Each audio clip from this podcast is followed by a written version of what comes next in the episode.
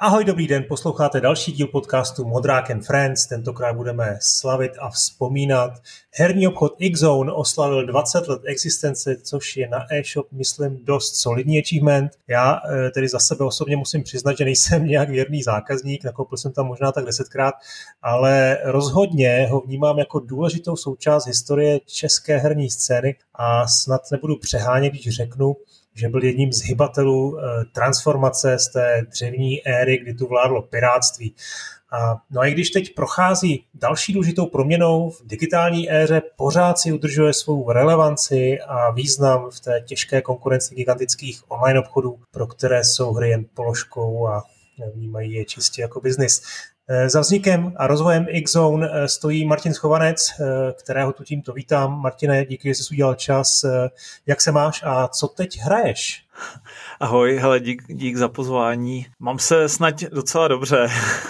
A hele, teď jsem přišel docela na chuť Nintendo Switch, na to, jak uh, nikdy to nebyla moje platforma a Nintendo mě vždycky přišel jaký infantilní a podobně, tak uh, nějak jsem tomu přišel na chuť a je to úplně ideální hrát s dětma doma. A nejenom jako s dětma hrát, ale i když ty děti mám hlídat a potřebuji si jenom tak na 10 minut něco zahrát, tak je to docela super, no, že si to pustím na handheldu, pak to vypnu, jenom pauznu a, a můžu se jim věnovat zase. Tak to je super, že už to pochopili i lidi z obchodu. E, ještě teda musím se doptat, jako co konkrétně tam hrajete? Hele, teď e, s dětma Mario, Odyssey a Sám pro sebe jsem si dal Hades, kde teď hmm. vyšel v portu na Switchi a uh, co to bylo, ještě Immortal Phoenix, takový assassin, jasně, jasně. řízlej Zelda a podobně. Ale jinak jakoby ve firmě máme samozřejmě lidi, kteří fandí Nintendo a, a prodáváme to, daří se, ale já jsem tomu nikdy nějak moc extra nepřišel na chuť. No, hele, mám, za, mám takovou závodnou otázku na úvod. E, pirátil jsi někdy? Stavoval si Vares? jo, pirátil. Nechceš mi ale, říkat. Ale tak... Eh, Byli jsme malí všichni. My skoro 41, že jo, tak...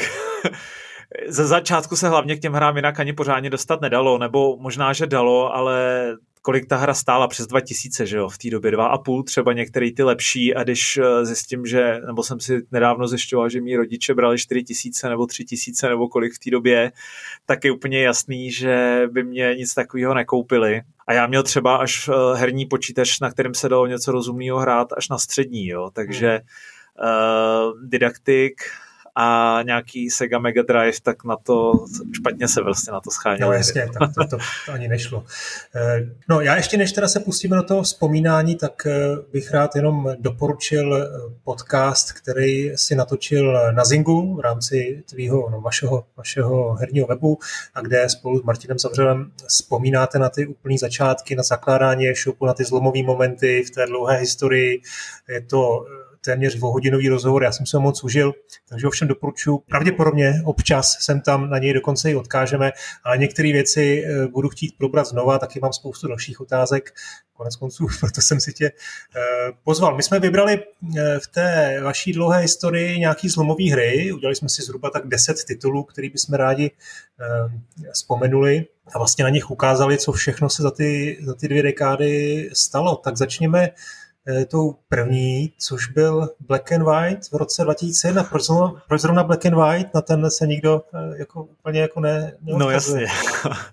Ale to je, to je v podstatě taková ta první hra, co si vzpomenu, že si někdo objednal na e-shopu. Jo, já, já nechci právě úplně odkazovat tolik na ten, na ten náš podcast, jestli někdo chce, si to poslechne, ale tam já jsem zmiňoval, tak aspoň u té první hry to zmíním, tam jsem zmiňoval, že já, když jsme, když jsme ten e-shop rozjížděli, tak já jsem byl na vojně. V té době se chodila ještě na povinnou, uh, jaké to, vojenskou, nevím, nějakou prostě na povinnou vojnu na rok a On, my jsme začali ty hry prodávat uh, o něco dřív, než byl březen 2021, jo, že máme hmm. teď těch 20 let. A, ale neprodávalo se to moc dobře, byl to prostě normálně krámek, eh, rodiče měli kancelářskou techniku a byl to malý krámek v Lounech a ten, ten e-shop se rozjížděl právě v době, kdy já jsem byl na té vojně. Tak jsem to s velkou slávou spustil.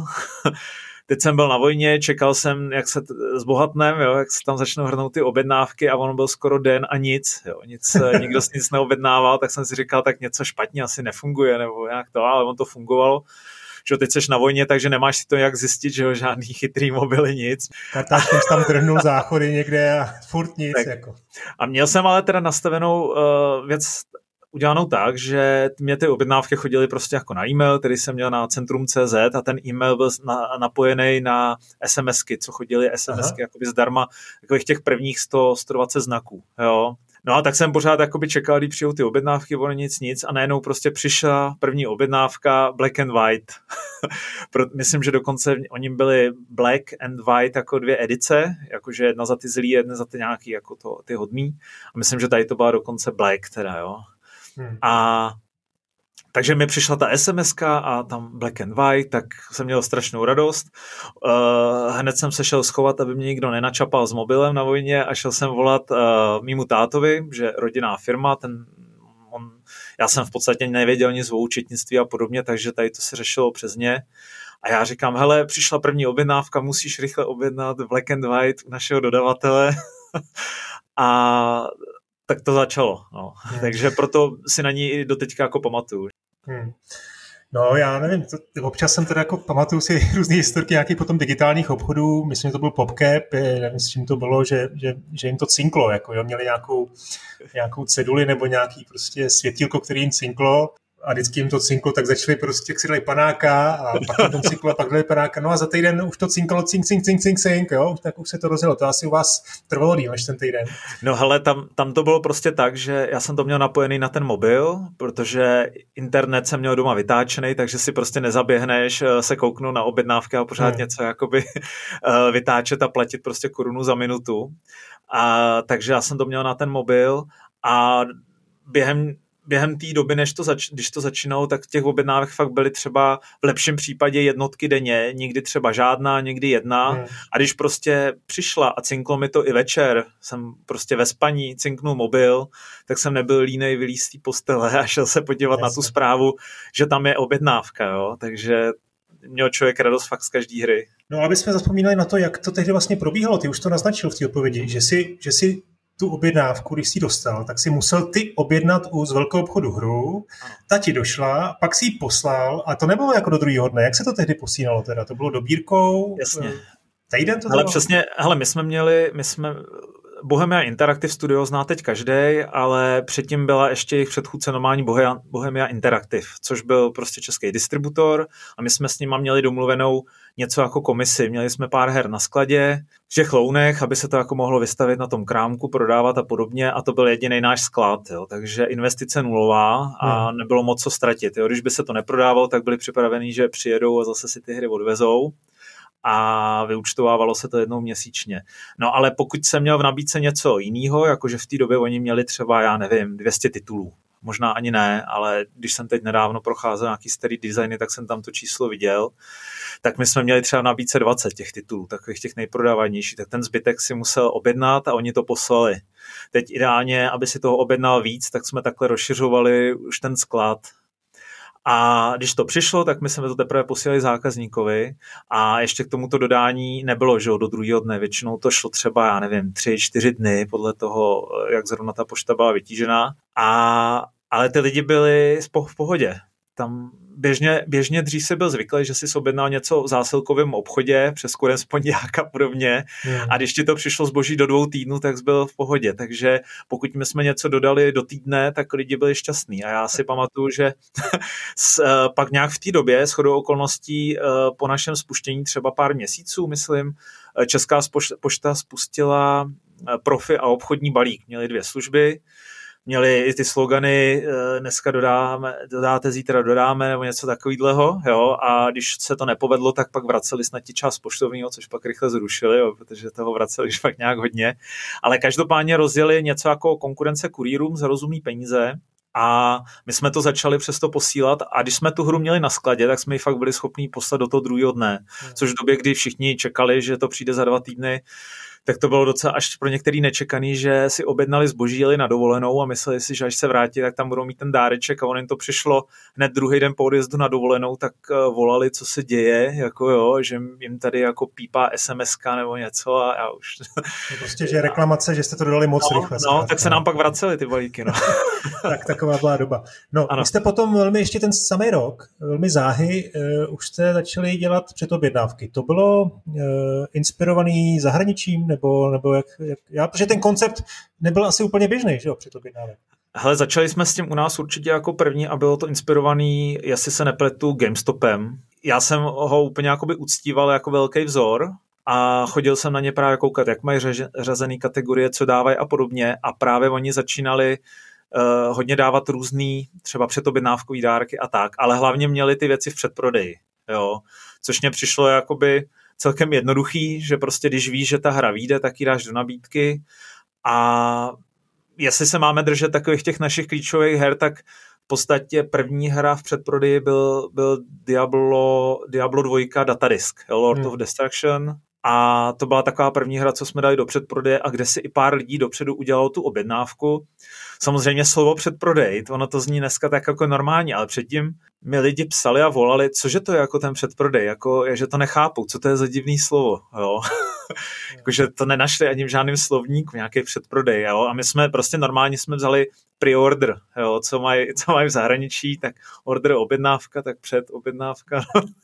Hmm. a nějak se to docela by chytlo v té době, takže chtěli mít eh, jistotu ty zákazníci, že dostanou tu hru na to vydání, Hmm. Což se v Čechách často vůbec jako neschodovalo s vydáním ve světě. Jo. To, to, to je taky dobrý si říct, že pokud vyšla ve světě hra, tak u nás taky vyšla i třeba za několik týdnů a zase jako nepřišlo to těm lidem nějaký jakoby divný, až postupně ta náročnost těch zákazníků rostla, že, že očekávali, že to budou mít ve stejnou dobu jako kdekoliv jinde na světě. Ty předobjednávky potom eh, vlastně se rozjeli další rok eh, s Hero sama čtyřkou. Tím vlastně Inkzone se dost prosadila na té mapě tady, ne? Protože jste jo, uh, něco, co konkurence vůbec neměla a u těch Heroes to zabralo? Ale tam to bylo, tam to bylo zvláštní i v tom, že ty Heroesy, já jsem je už několikrát i zmiňoval, že to je takový náš klíčový titul, asi ze všech těch her nejklíčovější, a to proto, že uh, tady startoval český CD projekt, pobočka českého CD projektu v té době ještě žádný zaklínač, nic takového neměli.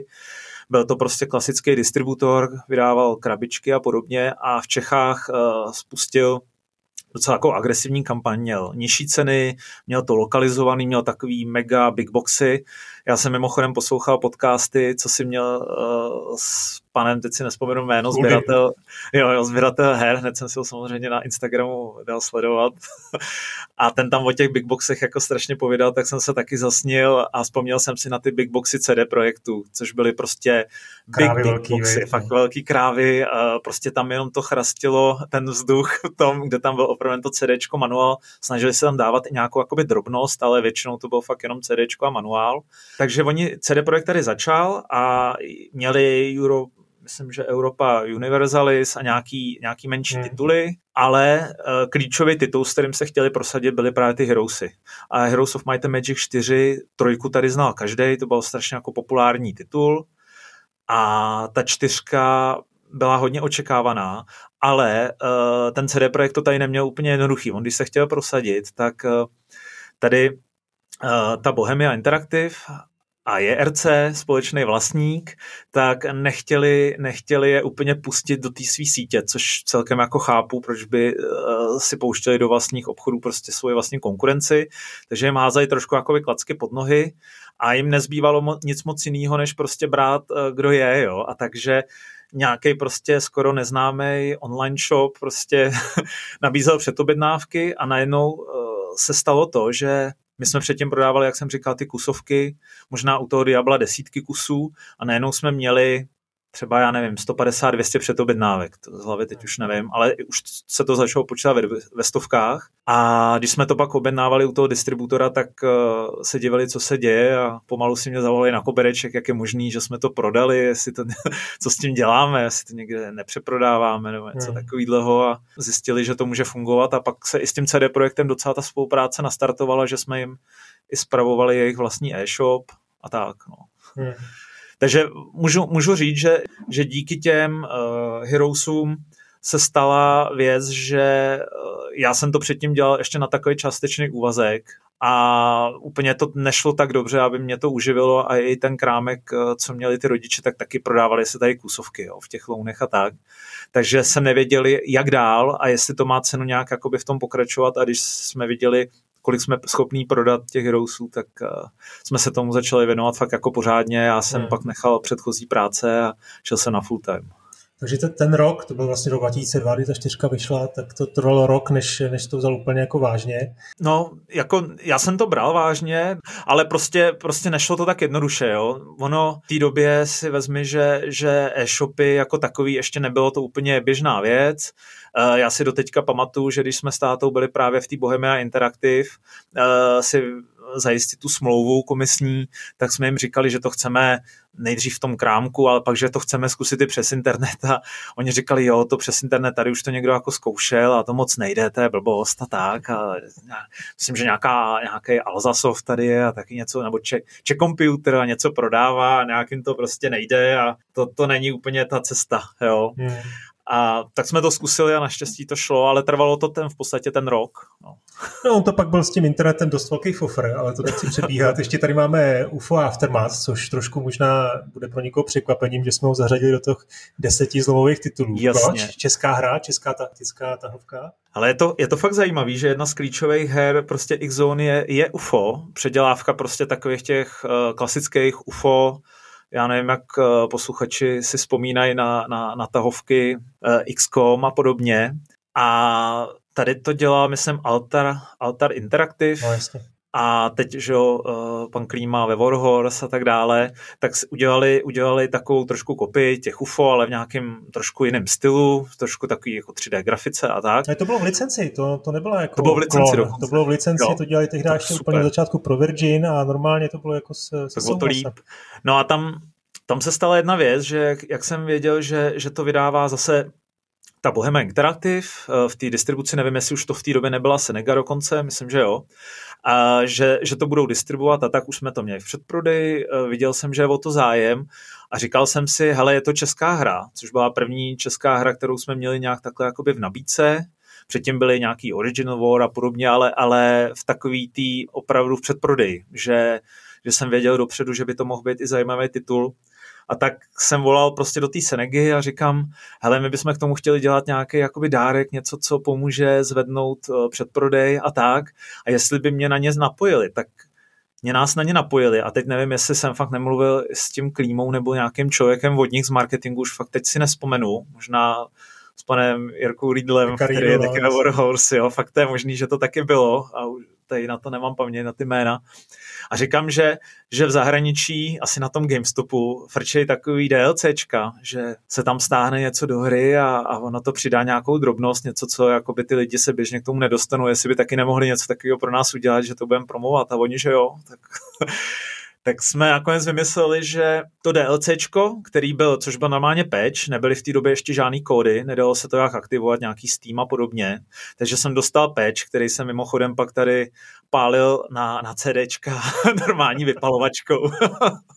On jak nebyl ten patch moc velký, mělo to pár mega, takže to vždycky vypálilo třeba za pár minut to, to CDčka. Mm. Tak jsem tady zavařoval mechaniku na, na normální prostě prázdný CDčka a ten patch udělal to, že když si to člověk nainstaloval do hry, tak to přidalo nějaký startovní báze Praha-Brno a ve hře mohl člověk narazit na nějaký jako kamiony, nějaký rozsekaný, vybouraný, rozstřílený kamiony s, s logem X-Zone. Jo. Hmm, tak. Takže branding, jo, takhle. takže dokonce i tak, jo, takže to byla jako super věc a myslím, že to bylo první takovýhle DLCčko, co snad v Čechách někdo navízel, nevím, mám pocit, že jo, že nikde jsem nic takového neviděl. Pak to začalo být docela běžný, že jo. Tak. A, no to se chci právě zeptat, kolikrát jste takovouhle věc zopakovali, protože předpokládám, když oslovíš jako nějaký zahraniční vojáře, tak se ti na to vykašlou. Ale, ale u zahraničních jsem si nikdy netrouf, jo, se přiznám takhle oslovovat, až pak eh, časem, když už to bylo běžný docela v té distribuci, takže přes českého distributora už to pak bylo docela běžný. Hlavně si pamatuju naplno onlineovek a Guild Wars a podobně, kde byly už ty DLCčka formou klíče, který ti přidali nějakou zbraň nebo něco podobného, tak pak už to začalo být standard až v jednu chvíli. Teď si myslím, že už to není zas až tak divoký, ale v jednu chvíli byly těch DLCček tolik, že to bylo snad ke každý druhý hře, že už to ztrácelo nějakou jako hodnotu. Jo. Hmm tak, tak u toho UFA si pamatuju na tohle a to bylo docela vtipný. Ale že nebyly jako custom, že nebyly vyvíjený přímo pro X-Zone, jako, jako to bylo v tom Ne, ne, ne, to, to ne. Se moc krát nestalo. To se moc krát nestalo a nemůžu si teď vzpomenout, jestli jsme to někdy zopakovali. Hmm. Fakt ne. No, tak to Tady to byla jako... taková jakoby střela od boku a jeden telefonát a zalíbilo se to a myslím, že jsme taky prodali v nějaký stovky kusů, což zase prostě na, ty, na tu dobu česká hra, český poměry bylo jako docela sušný číslo. No, to, to je zajímavá, že, jako zajímavá, zajímavá statistická informace, že stovky kusů už je jako hodně dobrý číslo. Je to 15 let zpátky, nějakých zhruba ještě možná víc trošku. Jak je to třeba dneska, když teď jako trošku na rychlo, na, rychle, uh, na rychlo se no. do, do současnosti. Kolik teď jako je dobrý prodej? 10 tisíc? Hele, když, když to vezmu z pohledu jakoby našeho shopu, tak uh, cokoliv se počítá v tisících, ideálně vyšších tisících, je jako luxusní, luxusní prodej na Exone. Hmm. A když my to máme v tisících, tak v nějakém poměru na trhu je to třeba 10 tisíc. Hmm. Takže cokoliv na 10 tisíc, tak to už se v Čechách bere jako, jako hodně úspěšný titul. Pokud už se dokonce bavíme o desítkách tisíc v nějakém řádu měsíců kolem vydání, tak už jsou to tituly, kterých se prodá pár za dekádu, jo, nějaký Diablo, Grand Theft Auto, Zaklínač, to jsou prostě hry, kde, kde se dá bavit i o desítkách tisíc, jo, hmm. ale jinak to se bavíme jako o krabičkách, jo. zase dejme tomu něco, z toho se prodá na digitálu, teď je to víc, dřív to byla nula, teď je to samozřejmě třeba i většina, nevím. Jo. Takže, takže bys řekl, že jako ty velký IPčka uh, Ubisoftu, jako Assassin's Creed, uh, nebo, nebo ty vlajkové lodě uh, Sony, které teda jsou jenom na PlayStation, ale jsou to jako, pro, jako hmm. globální tituly, jako je God of War, nebo, nebo Last of Us, tak to taky jde spíš jako do nějakých jako desít, nižších desítek tisíc? Jo. jo? Ty nižší desítky tisíc. A co FIFA? Taky. Desítky tisíc. My nevím, nevím, jak už teď, ztratil jsem trošku jako přehled, protože GFK to přestalo vyhodnocovat.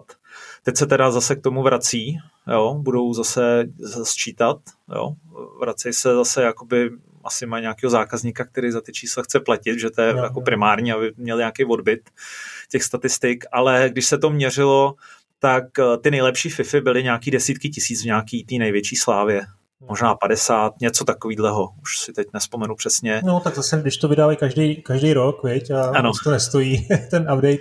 Uh, ale ale to... fakt záleží, když se bavíme teď o těch číslech takhle, tak fakt záleží, uh, jak velkým horizontu se to měří, ale budou hry jako Grand Theft Auto nebo něco podobného, třeba Grand Theft Auto 4 nebo 5, kde si myslím, že to už budou třeba hry, které v několika x let překročí třeba i těch 100 tisíc. Hmm. Takovýchhle her je fakt pár. Dobře, pojďme zpátky eh, do toho roku 2000, tentokrát 4, kdy vyšla pátá hra na našem seznamu Half-Life 2.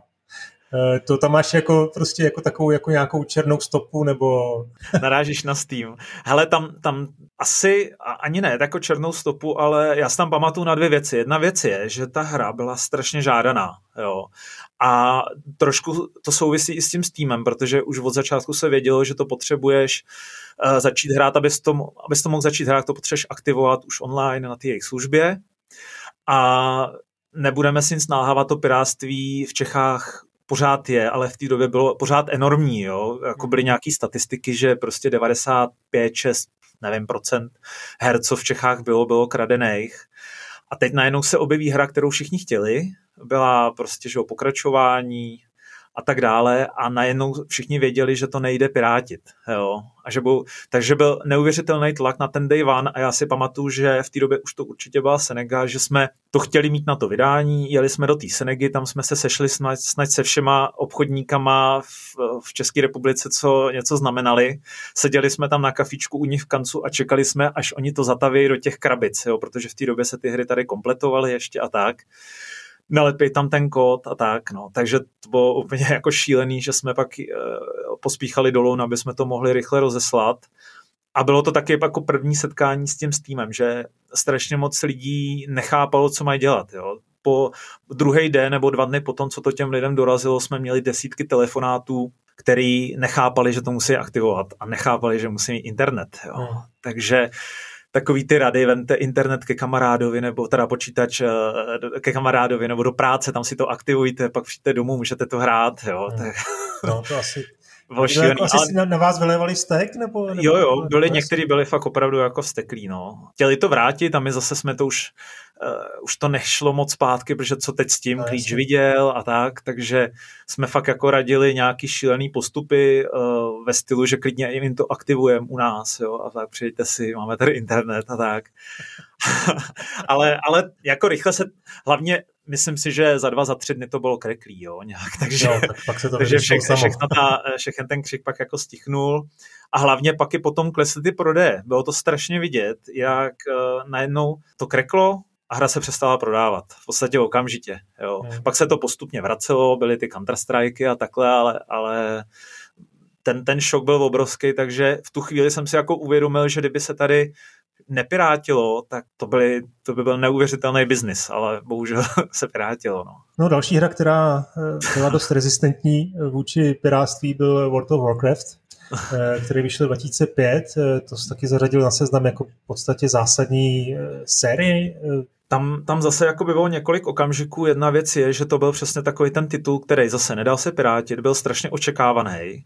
Oni tam byli nějaký beta verze, takže plno těch uh, hráčů už vědělo, do čeho jde a chtěli být hned na začátku, aby prostě s tou svojí partou uh, už to tam jakoby mohli, mohli, mohli levelovat a tak podobně. A myslím si, že na jednu stranu byl podceněný zájem českého distributora, myslím, že v té době to byl CD Projekt a na druhou stranu ten Blizzard, aby trošku jako korigoval ten nával na ty servery, eh, ty kusy uvolňoval po strašně jako malých částech. Takže já si pamatuju, bylo to i takový docela nepříjemný, že my jsme jeli na sklad, vzali jsme si dodávku, eh, čekali jsme eh, tam na skladě, kde už tam už měli tentokrát nějaký větší sklady, takže to byla taky ty logistické parky. Tam jsme čekali asi pět hodin, než nám to dají, protože se čekalo na tu zásilku z zahraničí. My jsme tam fakt jako byli ty největší otravové, kteří čekali, až přijede ten kamion někde ne. z Polska nebo někde, kde bylo to překladiště, vyloží to tam, oni to spočítají a hned si to naložíme a povezem si to dolů. Jo. Takže pět hodin jsme tam čekali, každých 30 minut jsme tam za nima chodili, jestli už jim něco přišlo a tak, ne, pořád ne, pořád to nemáme. Já měl v té době, si to pamatuju, já měl v té době horečku, že jsem byl nemocný, měl jsem nějakých pomalu 39, ale nešlo to prostě, to nešlo jako zahodit, jít si lehnout. A volali nám, v tu, v tu dobu jsem byl jak ústředna, měl jsem mobil, který jsem za tu dobu několikrát vybil, jsem měl nabíječku v autě naštěstí, volali prostě třeba 100 zákazníků, který se na tu hru ptali a chtěli si ji třeba vyzvednout v těch lounech, jo. Takže to bylo asi poprvé a možná i naposledy, kdy se celá republika jela vyzvednout hru dolů. Jo? a on to byl pátek, my jsme to nestihli poslat, protože opravdu jsme ty, ty hry dostali pozdě, přivezli jsme to asi v 6 večer nebo něco 7 večer a už prostě to pošta už to nebrala a tak, takže jsme všem řekli, že kdo chce, tak si to může vyzvednout v sobotu ráno, jo. Takže já ráno prostě v horečkách jsem tam uh, předával prostě pomalu ve dveřích nebo v krámku kramku prostě World of Warcraft a sjela se tam celá republika a ještě jsme si tam i navázali kontakty s nějakým pak naším dlouholetým obchodním partnerem a hmm. tak, jo, který si proto jel. Ale hlavně World of Warcraft eh, se stala pak na strašně dlouho let eh, se všema těma datariskama taková jakoby prodejní stálice. Jo. Hmm. Takže fakt jeden z klíčových titulů, jak se to nedalo pirátit, eh, bylo to takový no, jako jasný. uvolňovaný podá, podávkách, takže ty lidi si to předobjednávali a ale taková odbočka, jak, jak velký jste tehdy byli v rámci tý, tý, toho našeho malého rybníčku? Byli jste pořád jenom jeden z mnoha e-shopů, nebo už jste uh, vlastně vedle JRC představovali nějakou velkou sílu a Hele, my jsme v době prvního toho Vovka jsme neměli v podstatě žádný prodejny, krom těch loun, jo, hmm. který pořád jako beru spíš jako taky výdejní místo pro, pro lidi Sokolí. Takže z pohledu velikosti jsme asi byli hodně malinký jo, nevím, 5% třeba trhu, hmm. možná, možná ani to ne, jo. Ale, ale pak, pak přišly tyhle ty okamžiky, kdy vycházela nějaká novinka, a nebo startoval nějaký titul a díky těm předobjednávkám jsme třeba měli 30%, 40% trhu. Jo? Pak, když ta hra vyšla a rozprostřelo se to do všech těch Tesco, JRC a podobně, v té době ty distributoři hodně koketovali s těma hypermarketama, ty hry se prodávaly prostě Tesco Electrowordy, snažili se to dostat ala prostě ten polský uh, styl, kde je to teď jako běžný, že tam nejsou tak velký speciálky, jako třeba to JRC nebo my, nebo nejsou tam tak silný tak uh, po lehce chvíli po vydání se pak ty hry už u nás tolik třeba neprodávaly a prodávaly hmm. se víc tady na těch místech. Takže když vyšla novinka, tak jsme měli třeba i 30-40% trhu, pak třeba 5, 10 a tak, jak to rostlo. Takže vy jste se vlastně snažili uh, uspokojit ty hardcore hráče, kteří to chtěli mít ten první den a potom to tak nějak jako šlo dolů a už, uh, už, uh, už jako nastoupila ta konkurence, hypermarkety, kde už třeba se konkurovalo trošku i cenou. A... Nějak tak to asi bylo. Jo. Spíš, spíš už tam nastupovala taková ta skupina lidem, který, pro který je novinka to, co je na krámě. Hmm. Jo, že už to není tak, že já to musím mít na den vydání nebo ten titul čtu o něm v nějakém časáku, chci to mít hned, těším se na něj, ale prostě šel tím obchodákem, viděl tam a nový Call of Duty, tak si ho koupil a bylo mu to jakoby jedno, jestli je to už měsíc, půl roku stará hra. Já se ještě, nevím, nakolik je to samozřejmě relevantní vzpomínka, ale já se ještě vzpomínám na nějakou spolupráci, kterou jste měli s Games Tiscali, kde, kde byly vaše uh, linky, kde vlastně Exxon byla vidět jako všude, jo, a tehdy to byl jako velký dominantní tady web. Uh, tohle myslíš taky, tak když se zpětně podíváš, vám hodně pomohlo v tom, uh, v tom jak jste se prosadili? Hele, určitě to hodně pomohlo. Ono, ono v té době já nevím, jestli říct, že to byla móda, nebo možná skoro až nutnost, jo? protože my, když jsme uh, si konkurovali s těma dalšíma herníma e-shopama, teď nemyslím, teď to je RC, který prostě ten e-shop jako dlouhý leta nějak moc nebrali vážně, spíš se soustředili na ty prodejny a jsou v nich dominantní dodnes, tak hodně těch e-shopů, třeba do teďka si vzpomenu na GameStore, měli nějakého partnera a GameStore.cz měl partnera BonusWeb, Hmm. A díky tomu hodně vyrostli. Jo. Vtipný je, že jsme se s nima pak po asi deseti letech spojili s těma, s těma lidma, co, co za tím shopem stáli.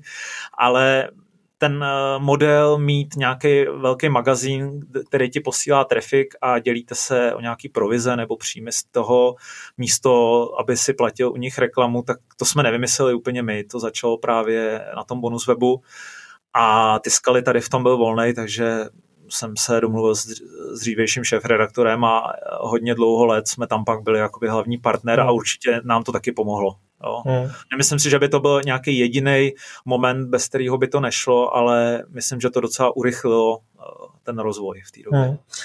Dobře, my se vrátíme k tomu World of Warcraft, protože tam došlo uh, u nějakého, tuším, druhého nebo třetího datadisku k, k, té slavné události. Já jsem, já jsem o tom vlastně, Já vím, kam narážíš. Ráno na Prahu, na, na Koruní prostě došlo k já myslím, že to byl Lich King, eh, že to byl uh, Lich King, druhý nebo druhý datadisk. Je to, uh, jo, druhý datadisk. V té době bylo to Vovko jako úplně na, na špičce, na, na nějakém vrcholu, hrál to úplně každý, včetně mě. Jo. A v té době uh, už uh, ta distribuce byla, myslím, že i v Čechách celkem jakoby rozumně ošetřená, takže těch kusů se do Čech dostalo docela dost. Hmm. A teď já jsem se na to koukal před nedávnem a dost znamená, že jsme měli třeba tři, tři a půl tisíce kusů, což už je, už pos, jsme se dostali do takové té éry, že už se bavíme o tisícovkách a my jsme udělali půlnoční prodej, jsme měli v té době prodejnu v Brně a v Praze, udělali jsme půlnoční prodej, byly tam nějaké soutěže, s dřívějším distributorem jsme si i dokonce jakoby dali za cíl co nejvíc lidí dostat na ty prodejny, aby to udělalo ty fronty, teď se to posílá těm vydavatelům, všichni jsou happy, jo, jak prostě to v Čechách žije. A trošku jsme to přehnali.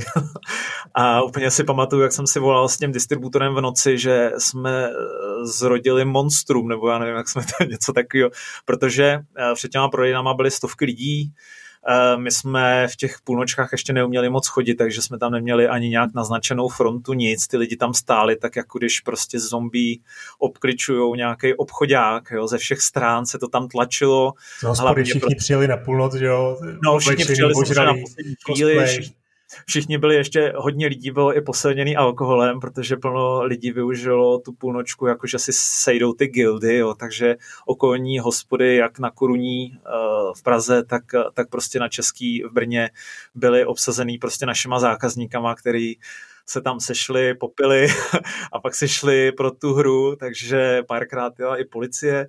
No a v Praze, v Praze byli tak narvaný na té prodejně, že nám eh, protlačili normálně výlohu, takže nám prasklo sklo od výlohy, vůbec nechápu, jak se to povedlo. Naštěstí se nikomu nic jako nestalo, zjistili jsme to až když ta horda odešla dál.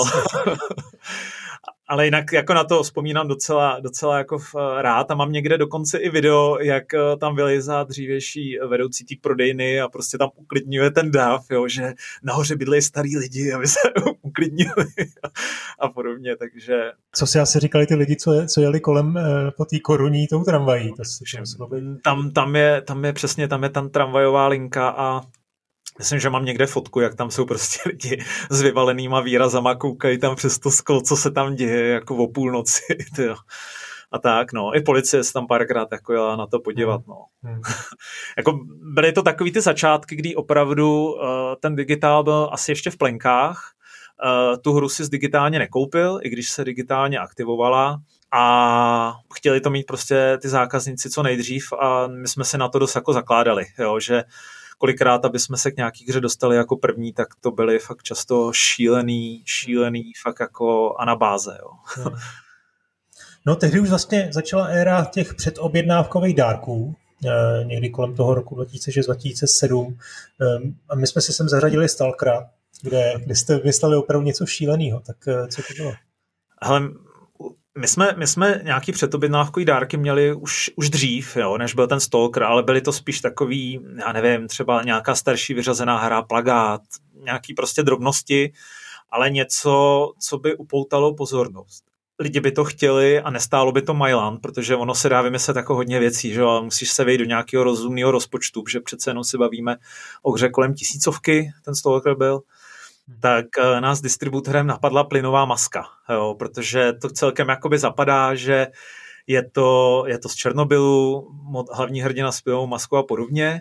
No a v té době, v té době už ho profesionální armáda, plný eh, armádní sklady vyřazeného materiálu, prostě masky, které už neodpovídaly nějakým normám, jo. byly to prostě nějaký vzory 50 a podobně, nějaký šílenosti ještě za Ruska.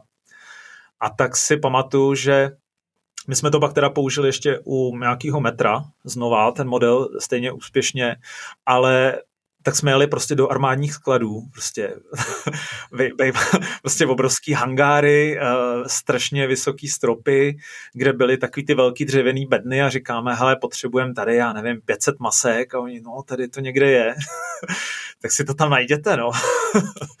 tak si pamatuju, že já ještě s, s pár kolegama jsme tam v monterkách lezli těch zaprášenýma bednama a hledali jsme nějaký uh, masky, které byly aspoň jako nový, jo, byly hmm. nepoužitý, byly to starý modely, ale nebyly použitý. No a dodávkou jsme to pak tam nakládali a vezli jsme to dolů, aby jsme to ještě pak nějak protřídili, kdyby se tam dostal do toho nějaké špinavé nebo něco podobného. Hmm. A, bylo o to teda strašný zájem, mimochodem, jo. My, my, jsme si mysleli, že jsme se úplně zbláznili, že to je prostě blbost, že ta maska se nedá nosit, často to byly i nějaký malý velikosti, že kdo, kdo zažil branou výchovu, tak ví, že musel si mít přesně naměřenou vejšku nosu a takovýhle blbosti.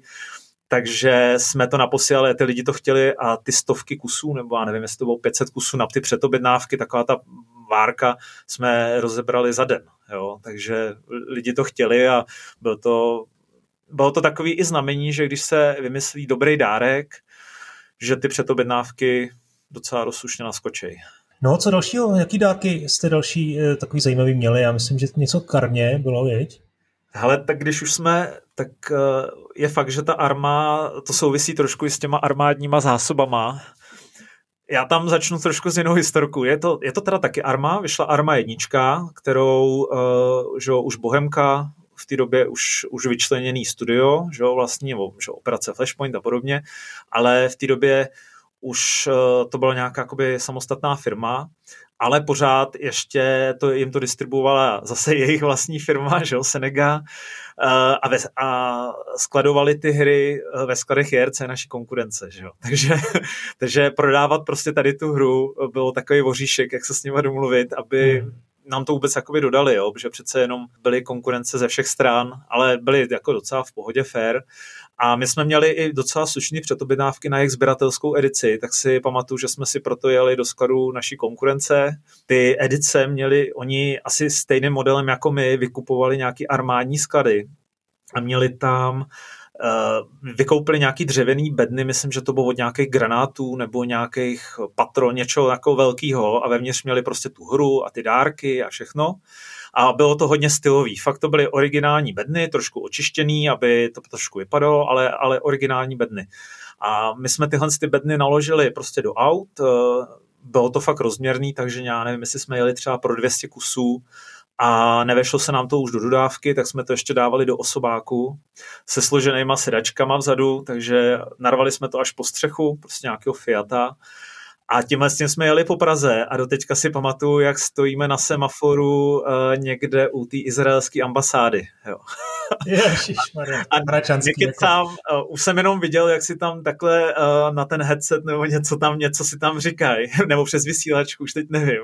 A ten týpek se tam k nám začal přibližovat. My tam sedíme na té červený a on se přibližuje k nám a teď si říká, tak co odpálej se tady s tím, nebo ne. Jako, Takže jsme s tím přijeli do Loun a tam jsme to vykládali a my jsme pak k té armě, teď jsme se tímhle inspirovali, tak my jsme k té armě pak dělali plno dalších dárků eh, tohohle typu, jo? takže jsme tam měli třeba blembáky, což jsou armádní starý takový helmy, normálně velká helma vojenská, nechali jsme na to prostě eh, vylejzerovat eh, logo army, asi dvojky to bylo. A to jsme posílali ke hře, jo, takže si můžeš představit tu mega krabici, co přijde a v tom prostě ta DVD krabička a mega helma, jo. Hmm. A když jsme tady to v Lounech vykládali, včetně pak jsme dělali, myslím, Čutoru, Karmě Trojice a podobně. Jo, to vím, no. no. tak eh, když jsme tohle vždycky v Lounech vykládali u nás tady na skladě, tak už si myslím, že nás jako lidi podezřívali, že si tam jako já nevím, děláme nějaký bunkr, nebo že jsme tam někde v podzemích tam Vlastní máme, armáda. na armádu nebo na to, protože tyhle ty uh, armádní sklady a dárky k tomu byly strašně vděčný, protože to bylo relativně levný a fajn jakoby bonus, který si třeba jako hmm. běžný člověk zase tak nesežene. No tak tam byla, tam byla ta, ten obchodní model byl takový, že si musel sehnat něco, kde, kde trošku jako utopíš kousek ze svý marže, ne, ale co nebude jako, co bude vypadat atraktivně, ale nebude to stát zase moc. To jsou takový ty hrníčky, různé klíčenky, a nebo teda tady v tom případě někdy si teda z armádních zdrojů vzal prostě lacině za pár korun eh, ty, ty helmy a, a, a, podobně. A to vlastně platí dodnes, ten model funguje do dneška. Ale... Kromě toho, že ho nabourali, nabourali koncept sběratelských edicí. Hele, tak sběratelské edice tu byly už dávno, ale většinou jich bylo strašně málo, jo, takže kdo chtěl k tomu mít něco zajímavého, tak uh, ten dárek byla fajn alternativa. Já nevím, já si myslím, že to přetrvává doteď a dokonce si myslím, že to i sílí, že čím víc uh, vstupuje do hry ten digitál, tak uh, ten zákazník chce mít něco fyzického v ruce. Jo? Hmm. Něco s tou hrou, něco ideálně nějak tematického. I kdyby to měla být jenom klíčenka, ale je to prostě fajn pocit něco mít fyzického. Hlavně myslím, že my Češi tady si na to jako potrpíme. Jo? Tam, eh, tam je několik modelů, myslím si, že neprozrazuju nic extra jako tajného, že buď byl do, nějaký rozpočet, vydavatel po, v pokročilé době, nebylo to samozřejmě v těch uh, raných uh, letech, třeba do 2010 si myslím, že jsme něco jako marketingový rozpočty od vydavatele nikdy neviděli. Jo. Takže tam jsme museli si to vzít z vlastní marže, anebo prostě nic. Jo. Tam nic takového nebylo. Postupně, jak se začala ta distribuce profesionalizovat, EA a podobně, tak bylo něco jako marketingový rozpočty, kde řekli, hele, tady máte nějaký peníze, udělejte promo a prodejte aspoň tolik kusů, jinak se nám to prostě nevyplatí, jo, do vás spát tady ty peníze. No a buď jsme mohli někde platit banery, anebo dělat billboardy, nebo nějak ty peníze prostě někde rozfofrovat, anebo jsme to vzali a vyrobili jsme za to nějaký dárek. Jo, a třeba jsme i přispěli z vlastní marže, pokud to překračovalo tu, ten marketing. Většinou to byla spíš kombinace budgetu od, od dodavatele a naší marže, aby jsme to mohli vyrobit, že některé ty dárky už jsme Musím říct, že jsme to pak už začali občas přehánět, že z dárků za řádu deseti koruny už se začaly stávat dárky, které stály pomalu více jak hra, jo? nebo přeháním, jo? ale už to byly třeba i 100 koruny, a tam už eh, to bez pomoci od toho distributora nešlo a pak už jsme si trošku řekli, že už to možná jako už je moc, že už to není zas asi biznisové zase tak zajímavé. Hmm. Mě tam vždycky zajímalo, jak to je eh, s právama, jo? protože rozumím, je to prostě po dohodě s, s, tím, s tím distributorem, většinou asi českým, ale taková věc se musí asi řešit, já nevím, dám příklad, prodáváš prostě nějakou hru, nějaký nový Doom a uděláš jako hrníček Doom. No tak to přece jen tak nemůžeš udělat, že jo? Ale v drtivé většině to bylo v konzultaci s distributorem a buď to nevím, jak, jak vyloženě oni si to hodněkrát jako mi nechávali schvalovat, ale v těch raných dobách měli celkem volnou ruku. Hmm. Jo, tam, tam to bylo všem jedno. Eh, často se stalo, že se to v zahraničí nějak přes internet dozvěděl i ten vydavatel a většina byla ta reakce velmi pozitivní, že jediný, co po nich chtěli, aby jsme dodali pár kusů a poslali to jejich zaměstnancům, jo, někam do Německa nebo tak, jo, takže to bylo, bylo celkem jakoby příjemný pak zjistit, že, že se to líbí i takhle jako v zahraničí. V takové té době, ale i a podobně, tak jsme to měli drtí většině schválený i z té centrály. Jako, nešli jsme nikdy jako vyloženě přes nějaký zákaz. Jo. Hmm. A, nebo, a nebo to aspoň bylo tak, že nic vám jako oficiálně nepotvrdíme, tak, ale nezakážeme. Jo. Hmm. Eh, klíčový je, že u toho merchandise tady toho typu se to neprodává. Jo? Je to prostě dárek na podporu předprodeje té hry. Kdyby jsme to uh, někde ve velkým prodávali po celé Evropě, tak uh, to by bylo jako problém. Taky pravda.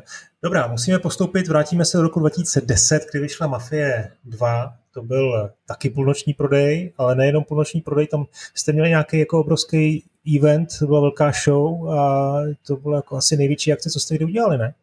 Eh, určitě, my jsme se tam domluvili jak s distributorem, tak i dokonce s vývojářema a udělali jsme eh, kousek od nás, eh, kousek od koruní je, je takový jako nějaký, jak to říct, sál, nebo taková uh, nevím, sportovní hala bývala, nevím, nevím, nějaký takový prostě sál, kde byly ochozy, pódium a podobně, tak tam jsme prostě nahnali zákazníky, jakože půlnoční prodej, vývojáři tam přednášeli uh, něco o té hře, byly tam soutěže a tak dále a tam nám přišlo asi 300 lidí.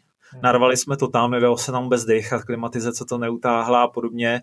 A myslím si, že to byla jakoby největší akce tohohle typu, že všechny další akce, co jsme dělali, k Assassinovi, Zaklínači a podobně, tak už eh, jakoby ten zájem trošku klesal, protože víc pohodlí, eh, digitál a tak dále, už ty největší fandové už si to třeba stáhli, ale tohle to byla pro nás eh, klíčová akce, ale co jsem chtěl říct je, že po tom, co jsme to absolvovali, kde jsem jako několik dní nespal, jel jsem tam na energetiákách, byl jsem nervózní, aby se tam něco nestalo, někomu se tam něco nestalo, že jsme tam měli zdravotníka a tak, tak jsem si šel lehnout někdy prostě ve tři, ve čtyři ráno, byl jsem úplně KO, probudil jsem se asi v 11 a kouknu na mobil a tam asi jako 100 nepřijatých zpráv, teda hovorů, zprávy a všechno asi říkám, co se děje. Tyjo. No a ona, ta Mafie dvojka, neměla prostě češtinu v té hře. Takže uh, lidi si ji prostě na PC, teda hlavně na PC si ji prostě spustili a vevnitř nebyla čeština. Jo. Takže uh, musel pak vzniknout nějaký patch, distributor to řešil a nějak to celkem rychle vyřešili, asi za den nebo za dva. Ale volali nám zákazníci, celá firma prostě na nohou, prostě všichni, že si koupili hru v češtině a nebyla tam čeština, takže že samý jaký pohromy vždycky. Jste tam hostili ty vývojáře, ty tam prostě ano, ten kaučík seděli a chlastali. party, všichni to a pak všichni přišli domů a ona tam nebyla čeština. No.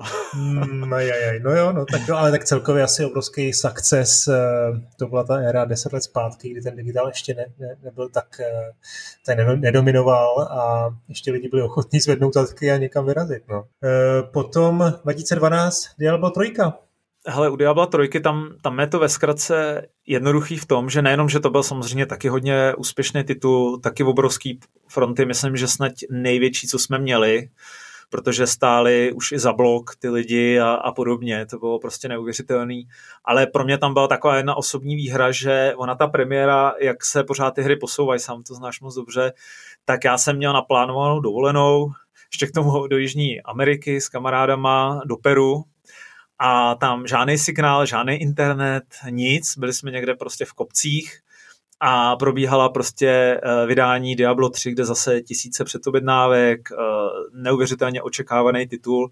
A v té firmě to zvládli bez mě, takže jsem měl z toho takový dobrý pocit, že, že už jsme se snad jako někam posunuli no, za ty roky, takže to je spíš jak taková důležitá hra pro mě, jinak, jinak eh, ta hra se prodávala pak neuvěřitelně dobře roky potom. Hmm. Tak ono Diablo obecně asi, no, a prodává se už tady jedno vlastně. bylo, to, to že úplně první nebo druhý, no. druhý vlastně v pořadí, tak eh, a ještě se určitě těšíte i na ten, na ten, eh, na ten, ten remake, vej? Uvidíme, jak třeba nakonec už prodaj, budou prodávat tam digitálně. Tak je to možné. A poslední desátá hra je Zaklínač, Teď jsme tady nespecifikovali, který, ale řekněme trojka byla v roce 2015, ale oni se vám asi prodávali skvěle všechny tři, ne? Ale prodávali se skvěle všechny tři.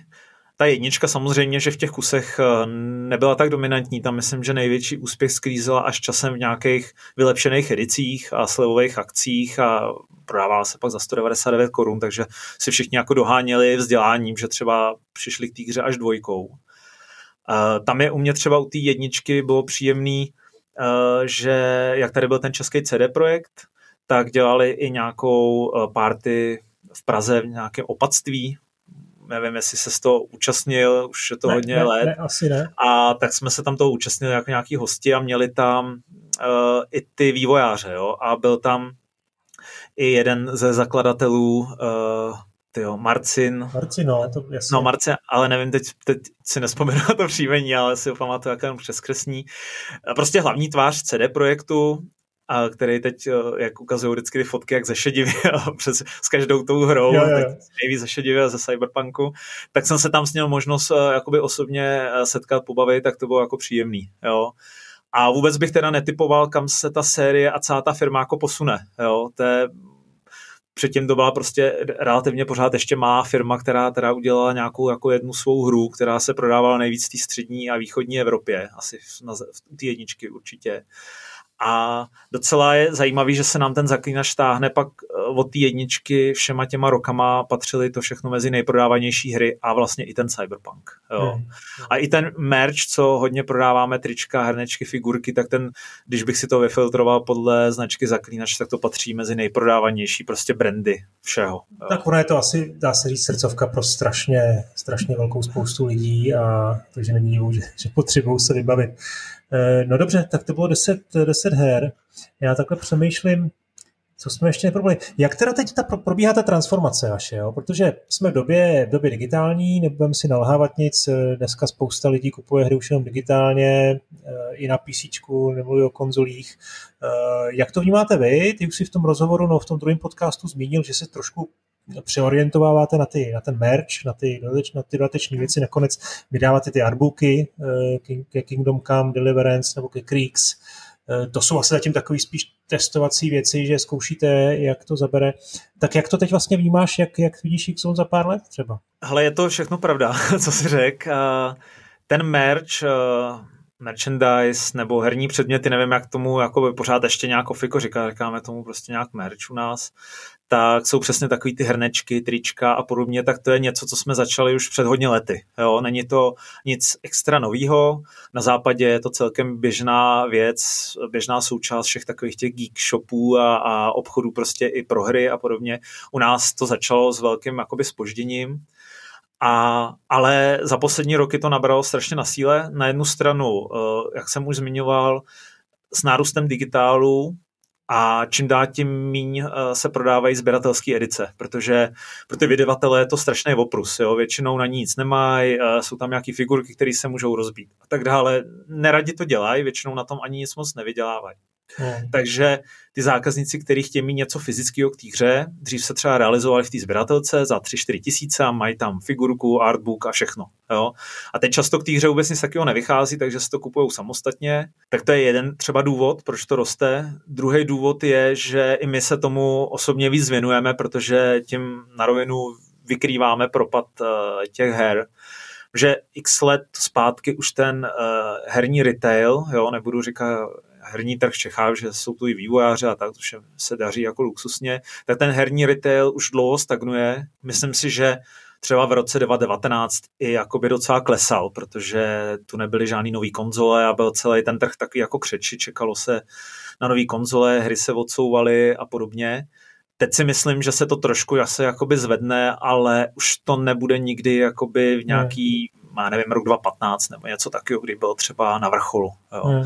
Takže ten merchandise je samozřejmě důležitý doplněk eh, k našemu jakoby biznisu, ale jde to nějak jako přirozeně, nějak to úplně nehrotíme. Prostě ty lidi to chtějí, eh, my, my se tím zabýváme, máme ty zákazníky, dorůstá nějaká skupina lidí, který to třeba i baví, nestyděj se vzít si na sebe herní tričko, dej si figurku na stolek do práce, pověsej si třeba plagát nebo něco podobného. Takže hmm. ten trh je podle mě na vzestupu. Zdám se uvěřit tomu, že ten pokles na těch digitálních prodejích, na tom, co jste jako ztratili v digitálu, dokážete jako nahradit na merči. Jo? Zase na druhou stranu znám, že tam asi ten, ten, ta marže bude větší, teď tomu pomá... Máš pravdu v tom, že kdyby třeba nevyšly nové konzole, tak obratově bychom šli dolů. Jo, ale maržově je to lepší, ten merch, takže, takže v podstatě ten výpadek si her, ten merch nám doopravdy dokáže nahradit. Teď si nedokážu říct, jak to bude na celém trhu, protože jsme v tomhle tom dost specialista. Nedokážu si moc představit, že nějaký velkou obchodák nebo nějaký Tesco nebo něco podobného, že když si tam ty lidi přestanou kupovat eh, ty hry, že si tam najednou začnou kupovat něco jiného kolem her. To se asi začne, ta velikost toho trhu v penězích se bude smrskávat Hmm. To je jako fakt a uživí to jako míň uh, těch prodejců než třeba do posud. Jo. Já věřím, že Xon bude jeden z nich, ale teď jsou ty herní konzole, které obratově uh, jsou, jsou prostě to konzole za, za 12 tisíc a podobně i víc takže obratově určitě nám to neklesá, spíš jsme za minulý rok zrostli o 20%, jo, i přes No, jasně, jasně, ale na těch nextgenech máš 10% marži, to ano, je jako ano, v podstatě ano, věc, kterou děláš jenom proto, abys potom to, tomu zákazníkovi vnutil nějaký hardware, jasně. nějaký hry. No. Ale co se týče nějakých, jako, nějakého provozního kapitálu, něco, co nás živí a platíme prostě mzdy a, a můžeme fungovat a rozvíjet se, tak ten merch opravdu nám jako velmi slušně vykrývá ten propad v těch hrách. Hmm. A ještě k tomu, když pak ty hry třeba uh, výjdou nějaký lepší, ale minulý rok třeba Cyberpunk a podobně, The Last of Us, tak uh, se to docela hezky sešlo, že, jo, že jo, rok byl rekordní. No jasně, tak ten trh naštěstí celkově pořád roste, takže i když z něj eh, jako ukusuje víc, víc a víc částí ten digital, tak to není úplně nějak velká tragédie. Ale ještě mi řekni 20 let, nějaký číslo z tebe potřebu dostat. Jako za 20 let, kolik jste udělali? Třeba, třeba obrat? Uh, na hrách. Ale prodali jsme, prodali jsme uh, hry za více jak miliardu za těch 20 let a to teď myslím bez daně ještě k tomu, jo, že za ty roky se ta daně jako změnila. Jsem se na to nedávno koukala, bylo asi 6 druhů DPHček jo, za tu hmm. dobu, co to děláme, takže jako super stabilní podnikatelský prostředí v Čechách. Jste miliardáři jako teda. Jsme miliardáři, no. ale tak v obratu teda, jo, aby, aby to někdo, jo, jo, abych nečekal za chvíli, že, že to, že, že za chvíli začnou lidi psát o půjčky a tak, tak opravdu jsme to jenom protočili přes ten shop, to bylo určitě přes miliardu, hmm. z daní třeba miliarda dvěstě nebo možná miliarda třista a z toho jsme prostě těch 20 let nějak žili a expandovali a otvírali a zavírali prodejny, zkoušeli nové projekty a zavírali a nějak jsme tu stále. No. Hmm. Kdybys měl říct nějakou nejprodávanější hru, to asi z tebe nedostanu, protože už si říkal, že ty čísla přesně takhle je těžký srovnávat. Hele, uh, je to těžký, ale asi, asi bych ti byl schopný říct dvě hry, nebo takhle, ono se to špatně měří, uh, máš nejprodávanější hru třeba na to Day One, a pak nejprodávanější hry třeba za x let, hmm. jo, a tam, tam si myslím, že v těch prvních číslech budou nějaký Grand Theft Auto, myslím, že pětka, že ta vyšla úplně na všechny platformy, a Zaklínač trojka, World of Warcraft a podobně. Asi Cyberpunk, ne? A, a právě největší závoz byl ten Cyberpunk, jo? že teď závoz, jenom pro vysvětlení, takový to, co jsme si objednali na ten sklad a přijelo to, prostě přijelo nám tam, já si teď už nespomenu, jestli to bylo 25 nebo 30 palet zboží hmm. a to byl jakoby největší závoz, eh, jaký hry jsme eh, do té doby měli. Jo. Mimochodem předtím to byl největší závoz, byl Zaklínač 3, jo, takže CD Projekt pořád u nás jako je hmm. klíčový hmm. vydavatel.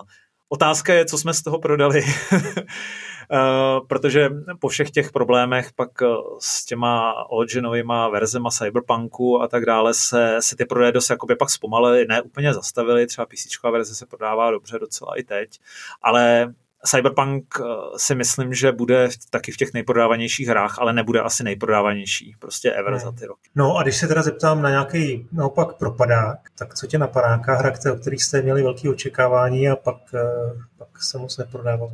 Hele, nebyl to úplně propadák, ale na, vzpomínám si na ní uh, docela dobře z toho důvodu, že ty očekávání byly prostě někde jinde. Jo? A to tak jak jsem zmiňoval Mafia 2, že je prostě strašně úspěšný titul, půlnočka, vzpomínáme na to doteď a myslím si, že i ve všech těch reedicích taky určitě bude někde v těch top 5, v Čechách prostě Mafia fenomén, tak třeba u Mafie 3 to je trošku něco jiného a tam eh, my jsme měli prostě nějaké očekávání a když ta hra vyšla, tak nám zůstalo na skladě, teď nechci kecat, jestli třeba tisíc, patnácet kusů, jo, což pořád uh, je pro nás jako strašně moc peněz, jo. Hmm. To, ti leží prostě už mil, řádově miliony na skladě a přestalo se to ze dne na den prodávat. Nevím, jestli prostě lidi byli zklamaný, nějaký větší očekávání, nevím, ale trvalo to skoro dva roky, než jsme se těch zásob zbavili a vyprodali to a povraceli distributory a nějak, nějak se nám to podařilo prostě speněžit jo, zpátky. Hmm.